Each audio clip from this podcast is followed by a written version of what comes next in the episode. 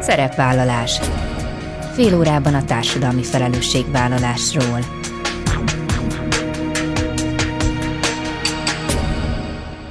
Jó napot kívánok, Bíró Bori köszönti Önöket! Adásainkban hétről hétre példákat hozunk arra, hogy egy-egy cég vagy intézmény, netán magánszemély, milyen formában, milyen eszközökkel járul hozzá anyagi gondok, társadalmi problémák orvoslásához, az életminőség javításához, a fenntartható fejlődéshez. Így módon is kifejezve, hogy felelősséget érez azért a környezetért, amelyben él és dolgozik.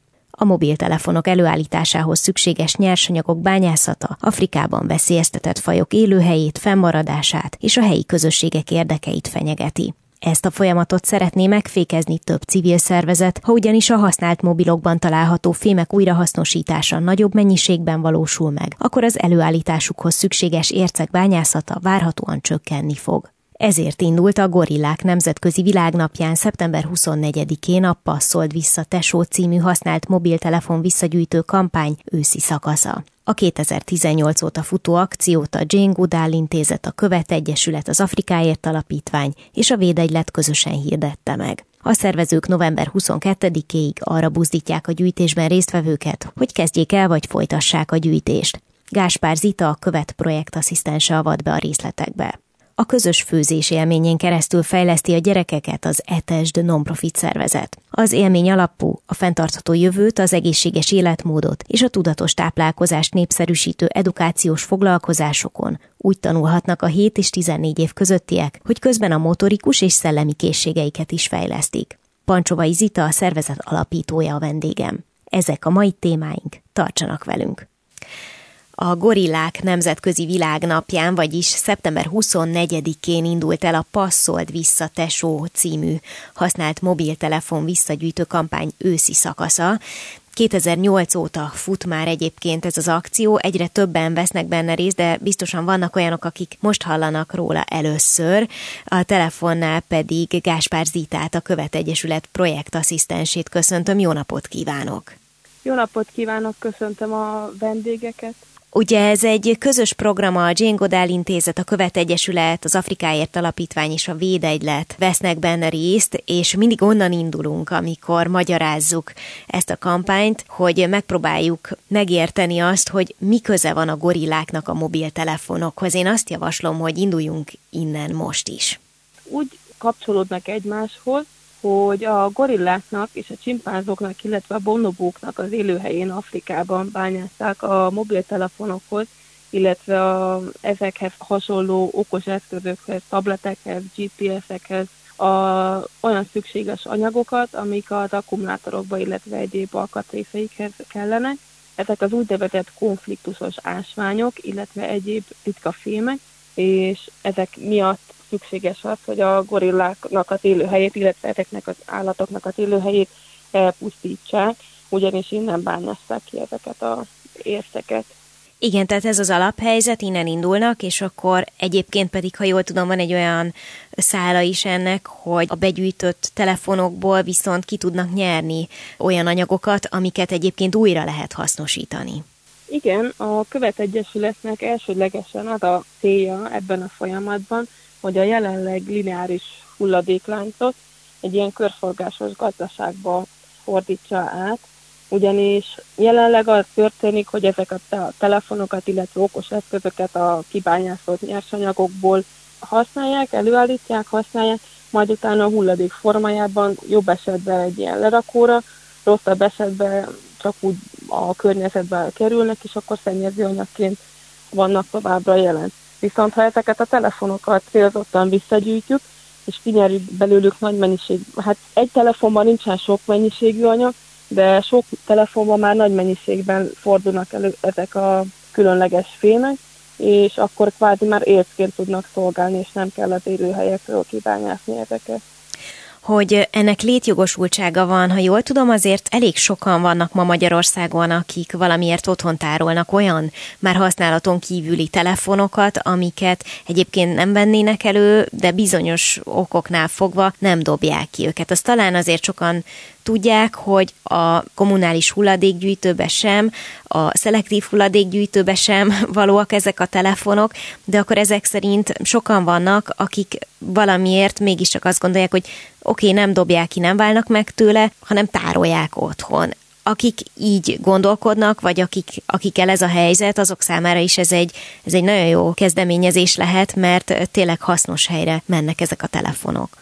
Igen, ez nagyon jó lehetőség is, illetve a magyar társadalomnak van ez a, hát végül is jó szokása, ugyanis ezek a telefonok tényleg nem dobhatók kimondottan egyik ilyen gyűjtőbe, és veszélyes hulladék lerakóba kerülhetnének, de ennél sokkal jobb megoldás, hogyha a Jane intézetnek a passzolt vissza dobozaiba helyezik el őket, ugyanis ezek a telefonok után a Jane intézet kap 300 forintos támogatást az Internet Recycling cégtől, és ez a csimpánz helynek a támogatását szolgálja. Ugyanis szükség van a csimpánzoknak a eltűnt élőhelyeik miatt egy újabb lehetőségre, és ezek a helyek ezt biztosítják számukra milyen formában kell leadni a telefonokat, illetve hogy említsük meg, hogy ugye más elektronikai eszközöket is lehet gyűjteni, tehát például tableteket, GPS-eket, és hát az ezekhez használt töltőket. Szóval, hogyha valaki úgy dönt, hogy ezekből bármelyiket felajánlja, vagy a gyűjtésre fordítja, akkor gondolom, hogy azért van valami minimális elvárás, hogy milyen formába kell ezeket a, a gyűjtődobozokba tenni. Hát annyi elvárásunk van, hogy lehetőleg maradjanak a egyben, amennyire csak tudnak, hogy ne essenek szét, de ha olyan formában van a valakinek a telefonja, hogy már szétesett, nyugodtan azt is vissza lehet hozni, illetve ezekhez az eszközökhez a tartozékokat, a főhallgatókat, vagy töltőkábeleket és ilyesmiket várjuk. Ha meg valaki gyűjtőhelyként szeretne regisztrálni, erre igazából az egész évben van lehetősége, az, hogy ilyen kampányszerűen indítjuk ezt a folyamatot, az azért van, mert itt sokkal nagyobb a figyelemfelhívó lehetősége a programnak. Világos, tehát tulajdonképpen évközben is ez működik, de ilyenkor kap egy nagyobb löketet. Hogyha valaki keresi ezeket a dobozokat, akkor hogy találja meg őket? Van esetleg egy honlap, ahol utána lehet járni? Mi a legjobb megoldás? Igen, van egy honlapunk, és ott a térképen lehet ezt, van egy ilyen térkép hozzá, a Jane Goodall intézetnek, illetve a Követ Egyesületnek is a honlapjáról oda lehet navigálódni, és akkor lehet egyrészt erre a térképre is fölkerülni, hogyha valaki gyűjtőpontként regisztrálna, illetve lehet csak megtalálni és leadni ezeknél a gyűjtőpontoknál a telefonokat. Nagyon jó néven veszik, hogyha esetleg ilyen nagyobb cégek, vagy hát igazából kisebb, nagyobb cégek, vagy önkormányzatok, iskolák, vállalatok jelentkeznek, mert ezek ilyen nagyobb mennyiségben tudnak összegyűjteni telefonokat. Ezt lehet mondani, hogy most már olyan szempontból egyre népszerűbb, azt olvasom, hogy az elmúlt években több mint ezer helyszín csatlakozott, és közel 5 tonna mobilt gyűjtöttek, amit most így azért nehéz elképzelni, hogy az mennyi, de nyilván egy tetemes mennyiségről van szó, szóval, hogy talán egyre kevésbé kell majd magyarázni így a következő néhány évben, hogy mi köze van a mobiloknak a gorillákhoz, illetve az egyéb főemlősökhöz, amiket említett, hogy érzik, tehát mint szervezők, mennyire kell még népszerűsíteni ezt a programot? Úgy gondoljuk, hogy ennek nem lehet elég népszerűséget kivívni, ugyanis ezek az eszközök mindig egyre gyakrabban és gyakrabban kerülnek az emberek kezébe, egyre nagyobb részét foglalja el az életünknek, ennél fogva egyrészt gyorsabban is használódnak el, másrészt már van egy olyan statisztika, hogy ezeknek a telefonoknak az élettartalma, illetve hát egyéb eszközöknek az élettartalma sajnálatos módon rövidül, úgyhogy egyre több kerül forgalomba, miközben látjuk, hogy a nyersanyagok hát egyértelműen csökkennek, úgyhogy mindenképpen szükség van a teljes visszagyűjtésre, amennyire csak lehet ezt megcélozni. Nyilván szinte ez lehetetlen, de igyekszünk ehhez alkalmazkodni, illetve most van egy, hát tervbe van egy olyan program, hogy esetleg ahol ezekre engedélyt kapunk majd, egy passzolt továbbteső módja lenne ennek a kampánynak még, amíg javítható készülőket, azokat egy vállalat az megjavítaná, és akkor úgy továbbítaná nagy úgy ajánlana föl, akár adományba, akár megvásárlásra. Úgyhogy nem is kell azon egyébként hajnálkozni, hogy valakinek teljesen jó működő állapotú telefonja van, csak nem használja, és úgy adja le, vagy hát valamennyire javítható, akkor azokat is újra használnánk, és akkor ez is egy kicsit meghosszabbítaná azoknak az életét. Uh-huh. Hát a körforgásos gazdaságban az is abszolút belefér, hogyha valaki azt még tovább tudja használni. Hát igen, az egy sokkal jobb megoldás, mint a teljes egyből történő ledarálás. Általában ezeket a telefonokat jelenleg az történik velük, hogy a internet recycling cég azt begyűjti, és akkor nagyjából még a folyamat legelején ledarálja, és csinál egy ilyen telefonforgácsot, és abból a fémeket kinyerik, és azt egy kohóban összeolvasztják, egybeolvasztják, és teljes mértékben meg, megszűnik a, a használhatóságuk. Azt vajon mikor lehet majd visszamérni, hogy az ilyen és ehhez hasonló akcióknak mi az igazi eredménye? Ugye említette, hogy talán az élőhely megmentés a legfontosabb tényező. Lehet-e erről vajon a jövőben majd tényleg kézzelfogható eredményeket gyűjteni, hogy valóban lesz változás, hogy valóban eléri a célját. Nem csak ez a kampány, hiszen nyilván egy kampány az ehhez kevés. Persze, hogyha nagyon sokan csatlakoznak, az, az szuper, de hogy, hogy vajon ezt hogyan lehet majd mérni idővel? Azon gondolkoztunk, hogy ezt majd egy pár év múlva lehetne igazán kimutatni, bár a beharangozóban úgy volt, hogy 2008 óta megy ez a kampány. 2008-ban elindult egy ilyen szervezés, és akkor el is össze is gyűjtöttünk, ha jól emlékszem, kb. 3000 telefont, de akkor ez egy évig tartott, és utána abba maradt. És 2009-et a gorillák évének nyilvánították, az volt, amikor a visszagyűjtésnek egy viszonylag jó eredménye lett, és 2019-ben 10 év után visszatekintettünk erre a, a gyűjtésre, hogy milyen folyamata volt, hogy milyen eredménye volt, és akkor azt vettük észre, hogy nem sok. Ugyanis ugyanúgy nyíltak a illegális bányák, és úgy éreztük, hogy az, hogy volt egy egyszer ilyen kampány, az nem volt eredményes, és ezért 2019-ben indítottuk újra ezt a kampányt, és azóta folyamatosan megy, és úgy érezzük, hogy így van ennek csak értelme. Hát akkor nagyon sikeres gyűjtést kívánok ezúttal is önöknek. Ugye említette, hogy ha bár egész évben van lehetőség visszahozni mobiltelefonokat és egyéb elektronikai eszközöket, kifejezetten a kampány őszi szakasza november 22-éig tart, és talán érdemes a Követ Egyesület honlapján tájékozódni a részletekről. Gáspár Zitának, az Egyesület projektasszisztensének köszönöm szépen, hogy beavatott minket a részletekbe. Én is köszönöm szépen, hogy meghallgattak, és remélem mindenki csatlakozni fog.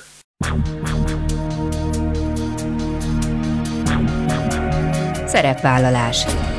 Fél órában a társadalmi felelősségvállalásról.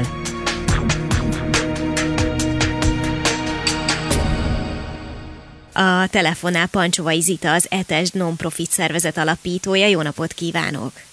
Jó napot kívánok! Üdvözlöm a hallgatókat! Legutóbb még a karantén időszak alatt beszélgettünk arról, hogy a szervezetük akkor vendéglátósokat fogott össze, akik egészségügyben dolgozóknak főztek egy közösségi konyhán, az volt az Etesda Dokit, talán vannak hallgatók, akik emlékeznek, és az ukrán határa is szállítottak ételt most egy picit tovább léptek, vagy hát bővítették a tevékenységüket, ezt majd elmeséli, mert hogy arról van szó, hogy egy edukációs programot indítottak 7 és 14 év közti gyerekeknek, ahol az egészséges életmódról, a tudatos táplálkozásról is tanulhatnak. Ezt csak én teszem hozzá, hogy talán sok felnőttnek is hasznos lenne egy ilyen, de egészen pontosan milyen foglalkozásokról van szó olyan foglalkozásokat szervezünk a gyerekeknek, aminek a központjában a gasztronómia áll. Tehát nem megyünk messzire ugye az etesnek a nevétől sem. Olyan programokat szervezünk, ahol a gasztronómián keresztül, tehát a főzésen és az étkezésen keresztül meg tudjuk mutatni a gyerekeknek azt, hogy hogyan lehet egészségesen, táplálóan elkészíteni nagyon egyszerű fogásokat, úgy, hogy közben a szemetet minimálisra szorítjuk, tehát gyakorlatilag az adott növénynek vagy alapanyagnak minden részét felhasználjuk, és mindenből készül valami, amit utána együtt közösen el tudunk fogyasztani, vagy ha ott azon a workshopon nem tudjuk elfogyasztani, akkor elmondjuk, hogy hova fog kerülni. Ezt a tudást vajon hazaviszik a gyerekek az otthonukba? Mert azért nyilván alapvetően a családokban a szülők döntenek arról, hogy mit és hogyan főznek, de hogyha korábban hallottam már például újrahasznosítás, meg sőt, ha jól emlékszem, akkor szelektív hulladékgyűjtés kapcsán egészen pontosan, amikor gyerekeknek sikerült meggyőzni arról a szüleiket, hogy például válogassák külön a, a mindenféle hulladékot, szóval, hogy abban lehet bízni, hogy a, a gasztronómia, a főzés is lehet egy olyan terület, ahol kvázi a gyerekek edukálják a szüleiket? Nagyon remélem, hogy a gyerekeken keresztül eljut a szülőkhöz is ez a, ez a kezdeményezés, meg ez a mód, amit mi képviselünk, és amivel a gyerekeket úgymond elfoglaljuk abban a két-három órában, amíg nálunk vannak. Több ilyen eseményünk volt már, voltak olyan gyerekek, akik sajnos nem családban élnek, hanem különböző otthonokból jöttek hozzánk, ott ugye nem tudják sajnos továbbadni a, a szülőknek, de volt olyan iskolás csoportunk is, ahol amikor hazamentek a gyerekek, akkor a szülőktől jött a visszajelzés, hogy mennyire élvezték. A család nélküli gyerekeknél pedig a, az otthonban lévő nevelők és segítőktől kaptuk vissza a hírt, hogy a gyerekekre milyen nagy befolyást gyakoroltunk ezzel, a, ezzel az eseménnyel kapnak tőlünk egy ilyen színes kis füzetkét, amiben a recepteket, amiket elkészítünk az adott eseményen lépésről lépésre, ők is el tudják majd készíteni otthon, vagy az adott konyhában, ahol, ahol van erre lehetőségük. Ebben egy pici edukációs anyagot is a őszintjüknek megfelelően elrejtettünk, szóval ott is, hogyha elolvassák és érdeklődnek, akkor majd tudnak ebből később is táplálkozni, és nagyon szeretnénk azt is, hogyha ezzel a ilyen igazi színes gyerekrajzos receptes könyvvel a későbbiekben is tudnának foglalkozni, és eszükbe jutna, amikor főznek, hogy mik azok, amiket együtt ott csináltunk, és mik azok, amiket tanítottunk nekik. Ezek alapvetően olyan ételek, amelyekhez mondjuk minél kevesebb hozzávaló kell, vagy minél kisebb az ökológiai lábnyoma, attól függően, hogy milyen hozzávalók kellenek, vagy egyéb, mire kell gondolnunk, akár egy-egy szemléletes példát is említhet. Ezek amúgy mm, teljesen meglepő, hogy például milyen receptet készítünk. Egy pszichológus segítségével tettük össze ezt a menüsort, ami sok komponensből áll. Giroszt készítettünk, ugye amihez a girosz húsit is ők fűszerezik, a girosz pitához, a kovászt ők készítik, az alapkovászt és futtatják fel, gyúrják be a pita tésztát. Ők készítik el a káposztasalátát hozzá, meg ők készítik el a tacikit hozzá. Szóval ez most már is egy négy-öt dologból álló, lépésből álló recept, amit gyakorlatilag nulláról ők készítenek el, hogy a végén ugye össze tudjuk állítani a giroszt. Ugye a giroszt azt mindenki ismeri a gyerekek közül, tehát van, aki kevésbé szereti a zöldséget, valaki jobban szereti a zöldséget, szóval a legvégén úgy tudja összetenni a giroszt, hogy az, az teljesen az ő ízlésének megfelelő legyen és nem utolsó sorban ezzel a pszichológussal külföldi finn példán keresztül Azért ezt a receptet választottuk, hogy ennek különböző elkészítési módjaival a gyerekeknek különböző képességeit fejlesztük. Tehát azzal, hogy a pitatésztát összegyúrják, azzal, hogy azt kigombócolják, hogy kinyújtják, ezzel olyan képességeket tudunk fejleszteni a gyerekeknek játékos módon, amiket nem az, hogy mással nem, de amiket sokkal egyszerűbben tudunk ezeken a recepteken keresztül megmutatni nekik, és nem utolsó sorban egy olyan kézzel fogható finomságot kapnak a végén, ami gyakorlatilag el is felejteti az emberrel azt, hogy, hogy, hogy esetleg tanultak bármit, mert hogy ugye olyan kellemes módon visszük át a tudást a fejükbe, hogy, hogy a végén ezt meg is lehet enni. Pontosan ezért kellett a folyamatban neurológust is bevonni, mert olvastam, hogy a pszichológus mellett neurológus igen, is igen. valahogy így segítette a munkát. Igen, igen, konzultáltunk vele, és igen, hogy, hogy hogy lehet ezt a leghatékonyabban, és a, leg, a gyerek szemlélet módjának megfelelően tálalni. Mit jelent a 3R filozófiája? Mert azt olvastam, hogy tulajdonképpen ez az alapja ennek a programnak. Ez a 3R, a körforgásos gazdaság, reuse, reduce, recycle. Tehát gyakorlatilag ez a három R-nek megfelelően szeretnénk, hogyha ha élnék a mindennapjaikat, de legalábbis ezen a, ezen a workshopon így kezdenénk el együttműködni, vagy így kezdenénk el együtt dolgozni. Ugye, hogy ne használjunk feleslegesen olyan dolgokat, tehát amikre nincs szükségünk, amit tudunk, azt újra hasznosítsunk, és amit, amit meg tudunk, azt pedig újra és újra felhasználjunk. Tehát ez a, a hely szemléletét is képviseli, ahol ezeket a workshopokat tartjuk, és a workshopokon is ezt mutatjuk meg a gyerekeknek, hogy mindennek oka van, és mindennek helye van az adott recept elkészítése során és gondolom, hogy bíznak abban, hogy ezekből a gyerekekből aztán olyan felnőttek válnak, akik tényleg ezt a tudást már természetesnek veszik, mert uh-huh. nyilván nagyon sokat számít az, hogyha valaki egészen fiatalon találkozik ezzel a fajta szemléletmóddal, és aztán sokkal könnyebben, vagy sokkal természetesebben alkalmazza akkor, amikor mondjuk már a főzés az kevésbé a mondjuk a szórakozásról, vagy az élményről szól, hanem, hanem akár inkább egy, egy napi kötelezettségről. Igen, hát mindenféleképpen ugye a tervezéssel kell kezdeni, amit, amit mi elmondtunk nekik, meg ugye azzal, hogy odaérnek, és már mindenki van készítve, ugye azzal azt is mutatjuk nekik, hogy ugye az egésznek az az alapja, hogy, hogy meg kell tervezni a, a konyhai tevékenységünket is, de kivétel nélkül minden egyes gyerekcsoport visszajelzései az voltak, akár otthonból érkeztek, akár különböző osztályok jöttek, hogy a workshop után minden gyerek szakács szeretne lenni, úgyhogy Ez elég jó visszajelzés. Rengeteg, igen, rengeteg kis szakácsot, kis szakácsot nevelünk ezek szerint. Tudom, hogy támogatók is segítik a munkát, többek közt a Lenovo alapítvány, amelynek a munkatársai is például már korábban részt vettek a főzéseken. Ezt gondolom, hogy ezért egy jó lehetőség lehet más vállalatoknak, vagy más alapítványoknak is, hiszen ez egy olyan típusú program, ami mondjuk akár csapatépítőként is működhet. Igen, igen, Lenovo rendszeres támogatunk, és most két olyan programunk is volt az elmúlt néhány hétben közösen, amikor az ő cégüktől jöttek önkéntesek, és együtt főztek a gyerekekkel, együtt készítették el ezeket a fogásokat, desszertet is készítettek, és elképesztő hangulata volt, meg ereje volt ezeknek a workshopoknak, amikor a kicsik és a nagyok együtt főztek, és együtt készítették ezeket a ételeket. Nagyon jó volt látni, ahogy a felnőttek is ugye a recept alapján készítik, meg nézik a dolgokat, a gyerekek meg gyakorlatilag ösztönösen belevetették magukat a, a főzésbe, mindenféle gondolkodás nélkül, és nagyon jó csapatmunkák alakultak ki, illetve utána természetesen a közösen elfogyasztott ételeknek pedig fantasztikus élmény volt mindenki számára. Hát kíváncsian várom, hogy mi lesz az etest. Következő dobása lehet, hogy már tudja, csak még titok, de mindenképpen beszámolunk majd róla Pancsovai Zitának, az etest non-profit szervezet alapítójának. Köszönöm szépen, hogy ezúttal is rendelkezésünkre állt. Én is nagyon szépen köszönöm. Ennyi fért a mai műsorba, legközelebb jövő héten szombaton 13 órakor jelentkezem. Ha még nem tették, kövessenek minket közösségi oldalainkon, a Facebookon, az Instagramon és a YouTube-on. Ha bármiről lemaradtak volna, az adást vissza tudják keresni a Klubrádió weboldalán. És most már egy jó ideje podcast formában is elérhető a szerepvállalás. Keressék a Spotify, a Google és az Apple podcastek felületein, ahol bármikor meghallgatható a műsor. Köszönöm, hogy velem tartottak, további kellemes online rádiózást kívánok. Bíró Borit hallották.